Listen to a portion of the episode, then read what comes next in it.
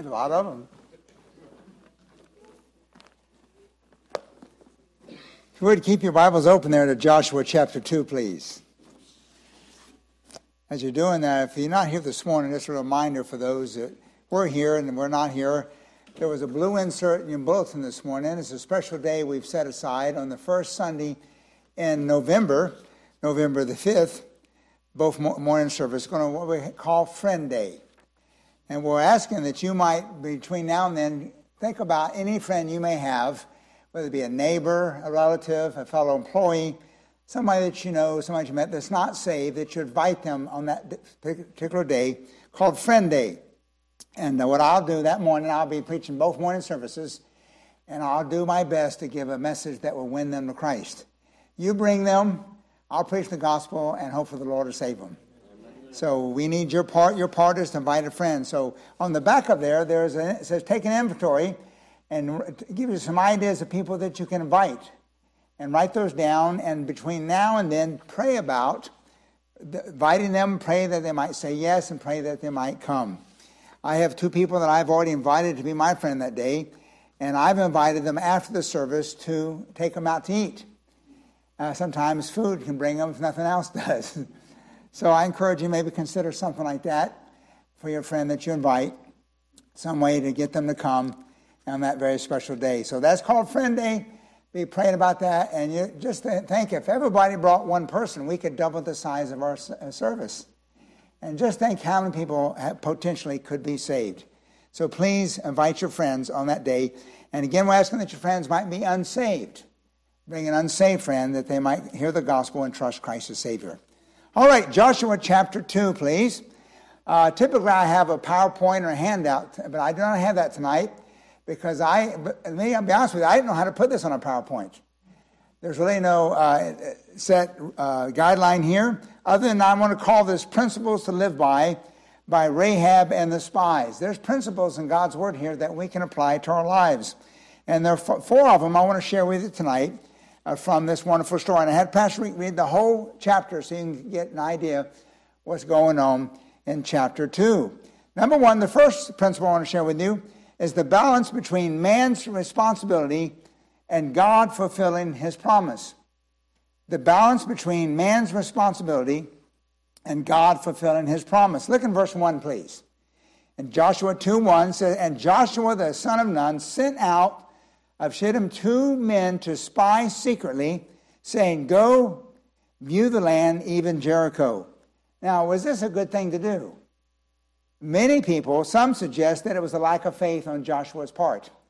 Because God had already promised them land. In fact, this was what was called the promised land. God promised to them, why would he necessarily send spies in it to spy out the land? And was this a lack of faith on his part? In fact, Moses did the same thing, did he not? Hold your finger right here. Go with me now to Numbers, please. Numbers chapter 13. And we'll see that Moses did the same thing prior to sinning before when they first went into the wilderness, he also sent spies to spy out the land. Numbers 13 and verse 1.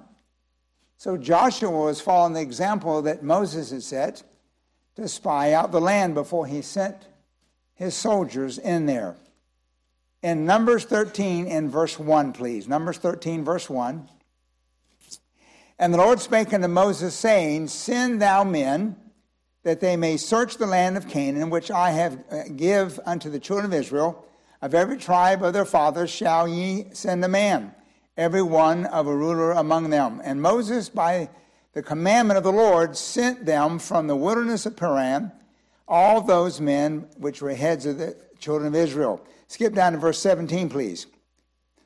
And Moses sent them to spy out the land of Canaan, and said unto them, Get you up in this way, southward, go up in the mountain, and see the land, what it is, and the people that dwell there, whether they be strong or weak, many or few, few or many, and what they, the land is that they may dwell in, whether it be good or bad, and what cities they be that they dwell in, whether tents or strongholds, and what the land is, whether it be fat or lean, whether it be wood therein or not, and be ye of good courage, and bring the fruit of the land. Now the time was the time of the first ripe grapes.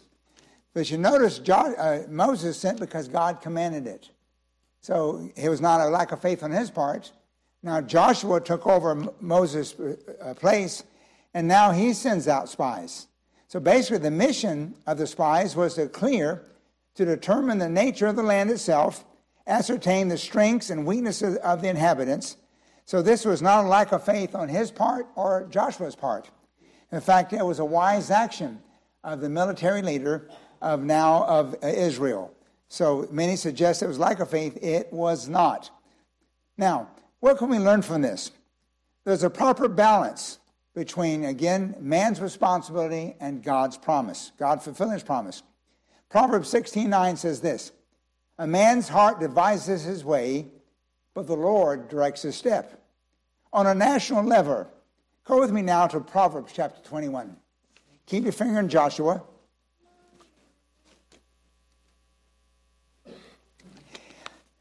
Proverbs chapter 21, please, verse 31. Notice what it says here is a balance on a national level in order to protect oneself. Proverbs 21, 31, please. Here we see a, a proper balance.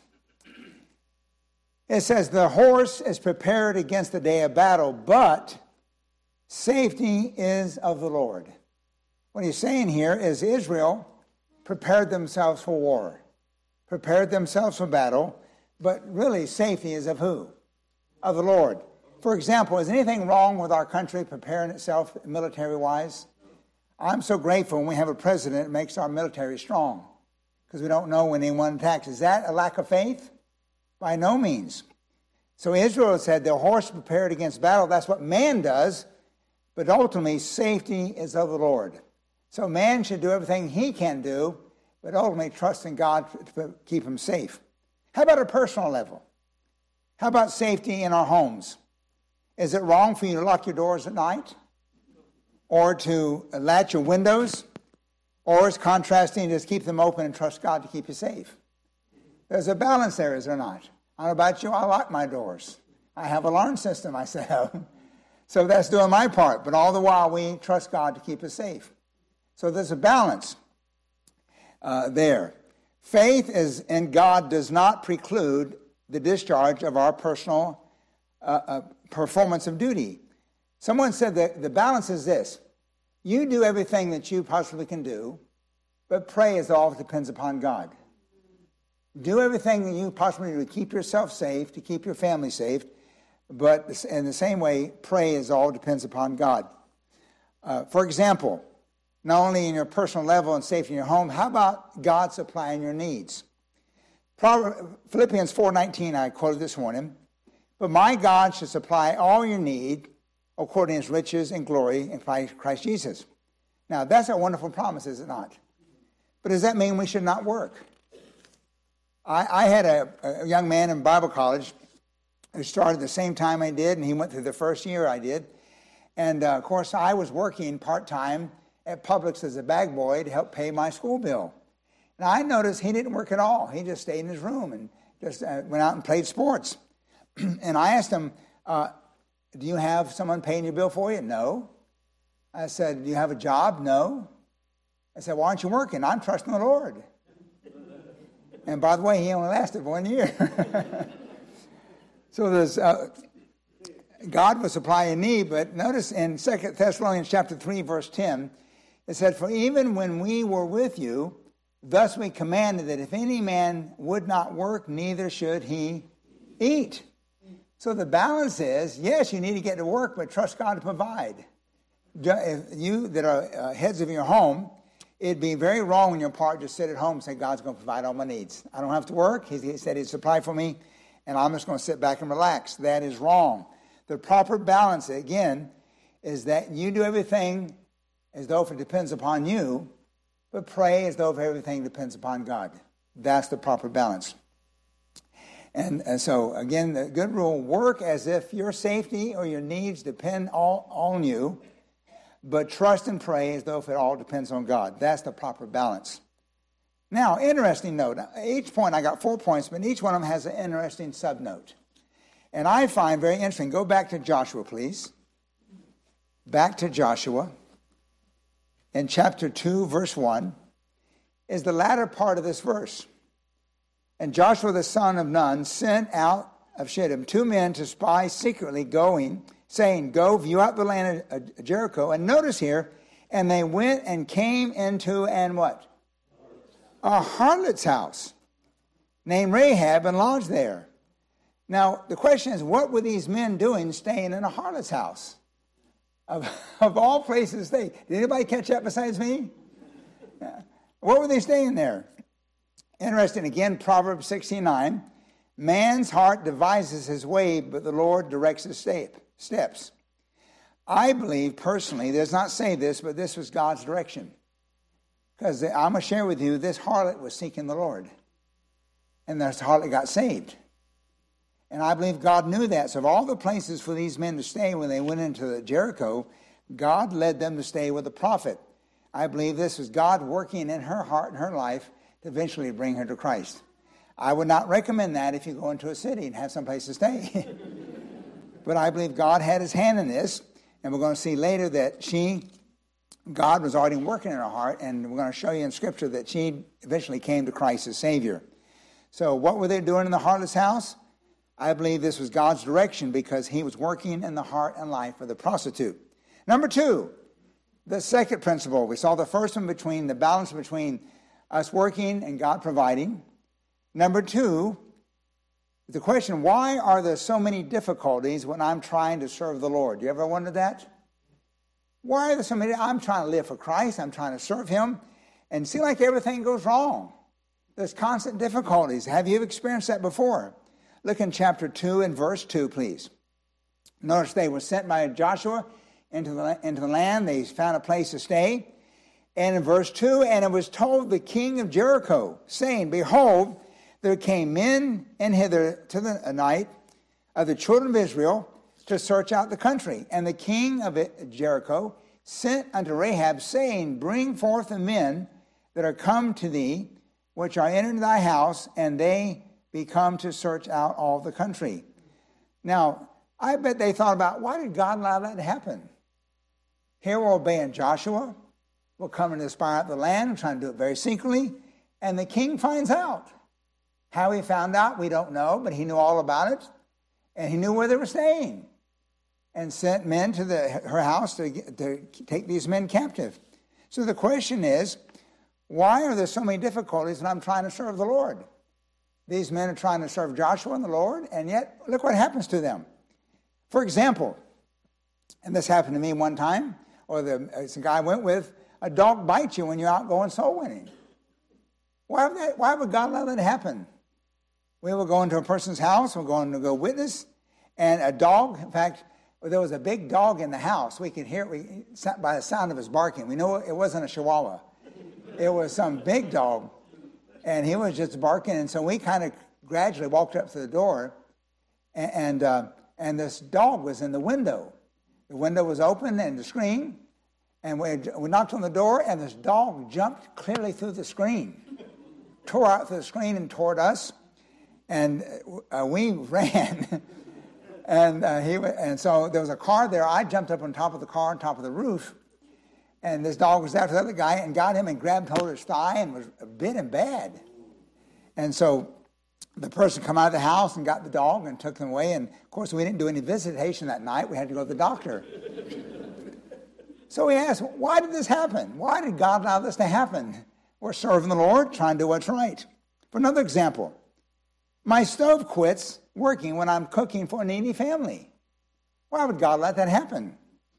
I have a flat tire when I'm going to church. Why did God let it happen? Uh, in other words, even when we have committed ourselves and our calls unto God and are in the path of duty, we have no right to expect that we shall be exempt from trials and difficulties. You need to understand that. Turn to me now, keep your finger in Joshua. Go to 1 John chapter 5, please. 1 John 5. I'm trying to answer the question why are there so many difficulties when I'm trying to serve the Lord? Every one of you understand that question. Because serving the Lord is not always smooth sailing. Dog bites, you're fridge, your get a flat tire, your stove quits working. And their part, the king found out and wanted to arrest them. But 1 John chapter 5, verse 19, something we should never forget. 1 John 5, 19. Not the Gospel of John, 1 John. It says, And we know that we are of God, and the whole world lieth in what? Wickedness. What that means when it says the whole world lieth wicked, it literally means lies in the hands of the wicked one. The Bible says Satan is the God of this world. He's the prince of the power of the air. This world which we live in, which we serve God in, belongs to him. The whole world lies in the hands of wickedness, the wicked one. You remember the song you sang when you were in Sunday school? He's got the whole world in his hands. Now, when we sing that song, we're talking about who? God in heaven. But biblically speaking, who has this world in his hands? Satan does. And so we're living behind enemy territories, that he's the God of this world. The whole world lies in his hands, and we should not think that when we serve the Lord in his territory, nothing's going to happen. So basically, what I'm talking about here, why are there so many difficulties when I'm trying to serve the Lord? Because you're uh, working in the enemy's territory. Now, another interesting subpoint. Another, here's a controversial issue even among Christians went on here. Let me ask you a question. Is it ever right or permissible to tell a lie? Is it ever right or permissible to tell a lie? The harlot did. Remember, the king came. In fact, let's look at it together. Look in verse 4. Now, I'll show you another example people, because based upon this, and I'm going to show you another example, many Christians say, under certain circumstances, certain situation, it is permissible to lie. And uh, Joshua 2, verse 4, after the king sent someone there, the woman took the two men and hid them and said thus, There came men unto me but I wist not whence they were. And it came to pass about the time of the shutting of the gate, when it was dark, that the men went out. Whither the men went, I wot not. Pursue after them quickly, for ye shall overtake them. But she had brought them up to the roof of the house, and hid them in the stalks of flax, which she had laid in order upon the roof. And the men pursued after them in the way to Jordan unto the fords. As soon as they which pursued after them were gone, after that, she shut, they shut the gate. In other words, what did she do? She lied. she, she lied. And many will use this circumstance, recorded Scripture, to say there are times and circumstances that it's okay for us to lie. Let me give you another example. Go with me now to Exodus, the Egyptian midwives. Those who believe this circumstance of the, the harlot lion, and also I'm going to show you the, the Egyptian midwives. Many people believe they lied, that they say the end justifies the means. As long as one's motives are right, it's okay occasionally to lie.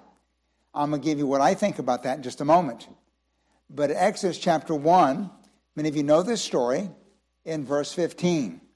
Remember, God blessed the Israelites that when there arose a Pharaoh that knew not Joseph, the next Pharaoh turned against the Israelites, and yet they continue to grow. In chapter 1 of Exodus, verse 15, and the king of Egypt spake to the Hebrew wives, which, uh, of which the name of the one was Shiphrah, and the name of the other was Puah.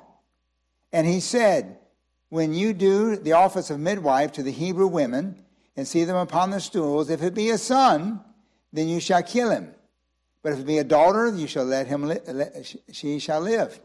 But the midwives feared God and did not as the king of Egypt commanded, but saved the men alive. The king of Egypt called for the midwives and said unto them, Why have you done this thing and have saved the men children? And the midwives said unto, unto Pharaoh, Because the Hebrew women are not as the Egyptian women, for they are lively and are delivered ere the midwives come into the, unto them. Therefore, God dealt well with the midwives, and the people uh, multiplied and waxed very mightily. So many believe that these midwives lied, and God blessed them for doing that. Now, I want you to notice it didn't say they lied. What it said is we, many people believe, they said when we went to do our midwife services, they already had the kids. The Egyptian women take time having theirs, but theirs, they, they had theirs quickly. And some, that, that was not necessarily a lie. Now, someone said maybe they took their time to get there. they, they knew the Egyptian, I mean, the Hebrew women had their children quickly, and they didn't want to kill the kids, so maybe they took their time to get the house, and when they got there, they were already born. But it didn't say they lied. But many people believe they did lie, and they were based upon this situation, also that of the harlot, that sometimes it's okay to lie. Is that true? Do you ever find a situation in life that it's okay to lie? I had a man tell me one time I was visiting him, and he was asked that question. I, and I told him, no, it's never right to do wrong. It's never right to lie. The Bible says, Thou shalt not bear false witness. That's the law says that. And the Bible said the transgression of the law is what? Is sin. So to lie is sin. And he said, Pastor, I don't agree with you. If it, if it became against the law to be a pastor, and they were arresting pastors and putting them to death, and you're at my house, and the, and the police come to my house and, and knocked on the door and says, Pastor Peterson there? He said, I'd lie to him. I don't want you to die, Pastor. And I said, Well, thank you very much. I don't want to die either.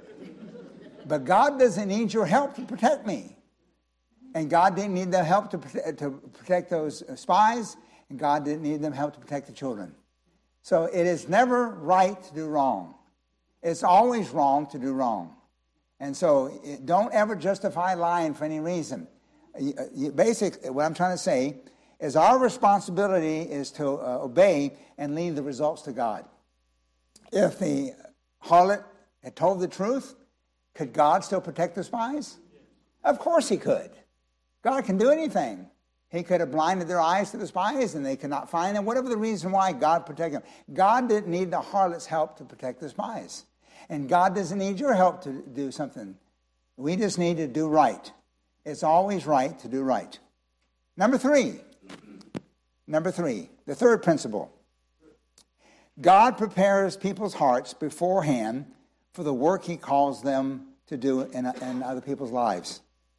God prepares people's hearts beforehand for the work he calls us to do in their lives. Go back to Joshua, please. Joshua chapter 2. Now look in verse 8.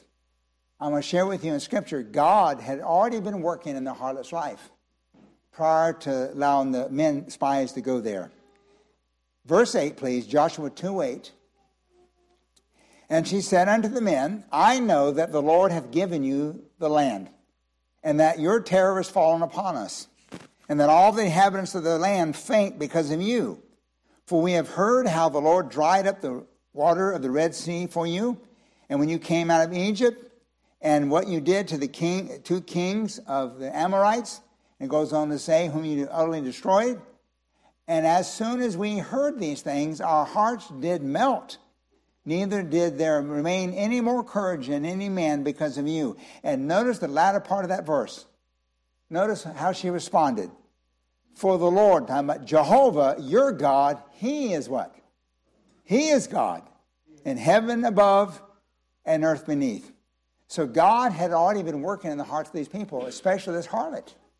And when she saw what God did with the Israelites and how He protected them and used them mightily, fear fell greatly upon people in Jericho, and this woman come to the conclusion, your God is the God of heaven. And he's the one who protected us. And so th- there's a profession of faith. And by the way, this is exactly what God promised to do. God told Moses and Joshua he would do this. Let me read it for you. You can turn there or just listen. Exodus 23 27. He said, I will send my fear, God is saying, before thee and will destroy all the people whom thou shalt come. And I will make all thine enemies turn their backs unto thee. Deuteronomy 2.25 This day will I begin to put the dread of thee and the fear of thee uh, uh, upon the nations that are under the whole heaven, who shall hear report of thee and shall tremble and be in anguish because of thee. So God was, God was already working. So before God sent the two spies in, he was already working in the heart of this harlot.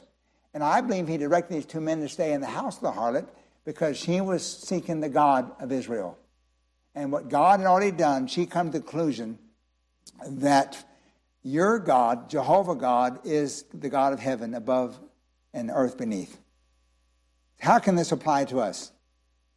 When it comes to witnessing, God prepares heart for men for the gospel. When it comes to witnessing, God prepares the hearts of men for the gospel. Let me just share scripture with you. Our time is getting away very quickly. First of all, we know the Bible says no man seeks after God. Romans 3:11. There is none that understandeth, there is none that seeketh after God. We know the Bible says the Father draws all men to himself. John 6:44. No man can come to me except the Father uh, except the Father which hath sent me draw him. John 12, 32. Jesus said, If I be lifted up from the earth, I will draw all men to me. We know the Holy Spirit convicts the world. When, John 16, 8. And when he has come, he will prove the world of sin, of righteousness, and judgment. What I'm trying to say, when you feel led to witness someone, my friend, God is already working we know that no man of himself would come to God. But the Bible says, Christ said, if I be lifted up, I would draw how many men? All men. That doesn't mean all men will come, but he draws all men. So that person you feel led to witness to, God is already working, God is already drawing, and the Holy Spirit is already convicting them. And here's another ministry he has in men's heart. In 1 Corinthians 3 6, Paul said, I have planted, Apollos is watered, but God did what? God the increase. So when you witness, you may plant a seed, no one gets saved. Somebody else comes along and waters that, and they still don't get saved. But my friend, God gives the increase. Here's what I'm trying to say. When you go to witness, God works before you, He works with you, and He works after you. God wants that person to get saved. So the person you witness to, you need to realize God is already working. Just like he's already working in the heart of that harlot. He's working in the person God's led you to witness to. He's drawing that person to himself. He's convicting them of a sin. Then you come to give the gospel. And he goes before you, and praise the Lord, he goes with us. He'll use the word we share, the gospel message. And if they don't trust Christ, he'll work after them. Because God's word does not return what? Void. Void. So we need to learn from that. Last point. The last point. And the last principle. An example of God's amazing grace. An example of God's amazing grace. Look at it again in Joshua 2, verse 12. It says, Now therefore I pray you, sway, swear to me, swear unto me by the Lord, since I have showed you kindness, that you will also show kindness unto my father's house. What is she's saying here, I've hid you. The king came to seek you out and possibly put you to death, but I hid you, and we know she lied about it, but they were still safe. And now the, uh, the, the soldiers were gone and said, Listen, I want you to pray because I've showed kindness to you. I ask you to swear that you show kindness to me. Because when you come and attack our city, I want you, because the kindness I showed to you, that you spare my family. And that's exactly what they did. And we see our profession of faith in the latter part of verse 11. For the Lord your God is, He is God of heaven above and earth beneath. Now, how do we know from the New Testament that Rahab got saved? Let me give you two verses, please. Go with me now to Hebrews 11. Hebrews 11.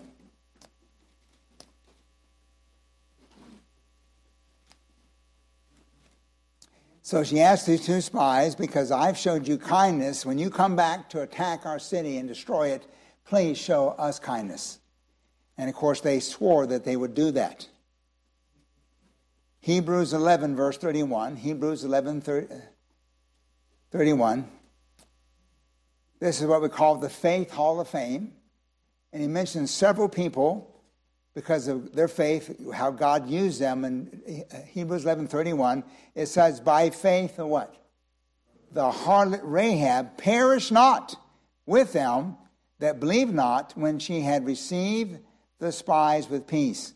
So we're talking about by faith, she didn't perish.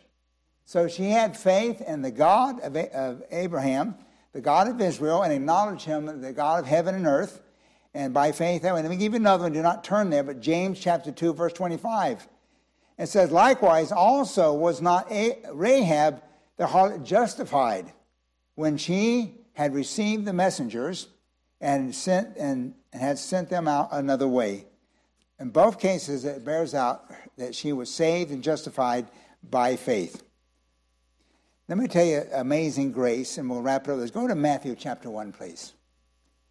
An example of God's grace. As you turn, let me ask you a question. Can God use a woman that was a harlot for his glory? Can God use a person that has a horrible background for his honor and glory? And the answer is yes. It gives all of us hope, does it not? That God can use us. In Matthew chapter 1, we have the genealogy of Jesus Christ. And in this genealogy, there are four women mentioned here that have a questionable background.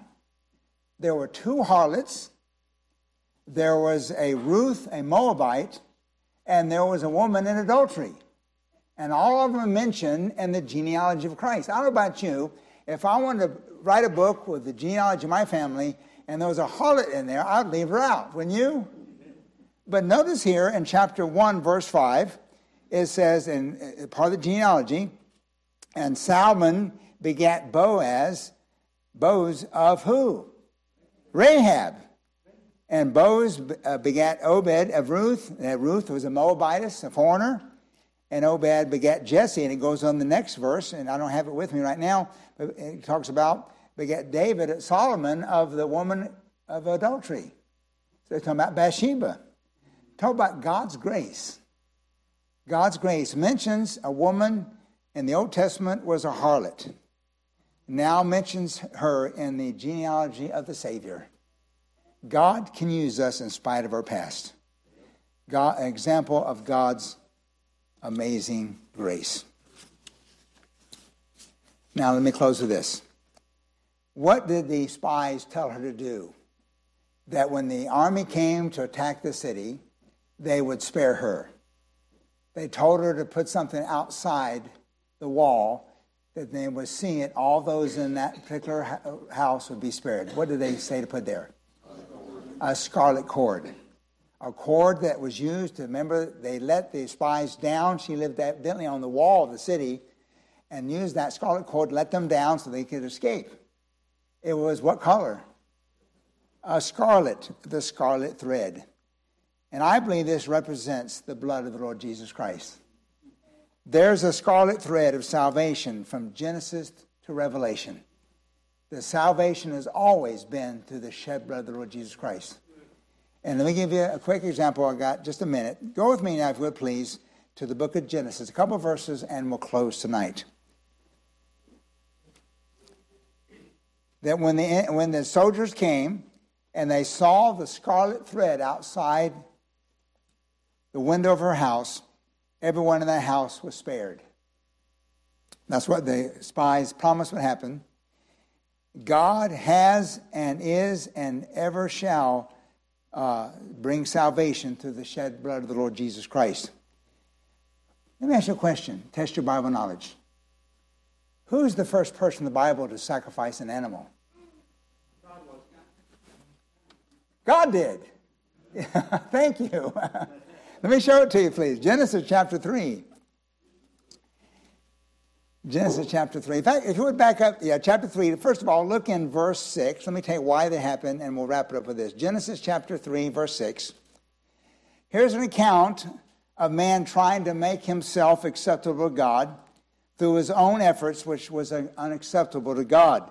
Chapter 3, verse 6. And the woman, when the woman saw that the tree was good for food, and that it was pleasant to eyes, and the tree was desired to make one wise, she took of the fruit thereof, and did eat, and gave also unto her husband with her, and he did eat. Verse 7 And the eyes of them both were open, and they knew that they were what? Naked. Naked. And they sewed fig leaves together and made themselves aprons. They realized that now they were unacceptable in their appearance before God. And so they wanted to make themselves acceptable to God. They sowed fig leaves. And by the way, this was unacceptable to God. Now look in chapter 3, verse 21. It says, Unto Adam also and his wife did the Lord make coats of skins and clothe them. So the first person to offer an animal sacrifice or kill an animal was God Himself in behalf of Adam and Eve. They realized they sinned, they were unacceptable for God, and they made themselves fig leaves to cover themselves up, for they saw they were naked. And God said, This is unacceptable. The works of your hand will never make you acceptable to God. So, what did God do? God took an animal and killed the animal and, and clothed them the skins of that animal. God was teaching them by this action, all the other descendants, that salvation and acceptance before God is always through a blood sacrifice. And God sacrificed the first animal. The salvation is by the shedding of blood. That's in Genesis, and we quote a verse, and we'll close with this. In Revelation, from Genesis, Revelation, chapter 1, verse 5, and, and from Jesus Christ, who is the faithful witness and the first begotten of the dead, and the prince of the kings of the earth, unto him that loved us and washed us from our own sins in his own what? Blood. Salvation has always been through the shed blood of Christ. There's a scarlet thread, people, from Genesis all the way to Revelation. The salvation is through the shed blood of the Lord Jesus Christ. Thank you for listening. I know we covered a lot tonight. We're going to cover chapter 3 next time. So I encourage you to read that. Let's bow together, please. Father, thank you for your word and thank you for these wonderful stories of the Old Testament, stories that are true. And though they're just stories, information of history given to us, they're great principles we can learn from them. And Father, how we learned much tonight. We pray that we take the principle we learned uh, tonight and apply them to our hearts and lives. For us in Jesus' name, amen.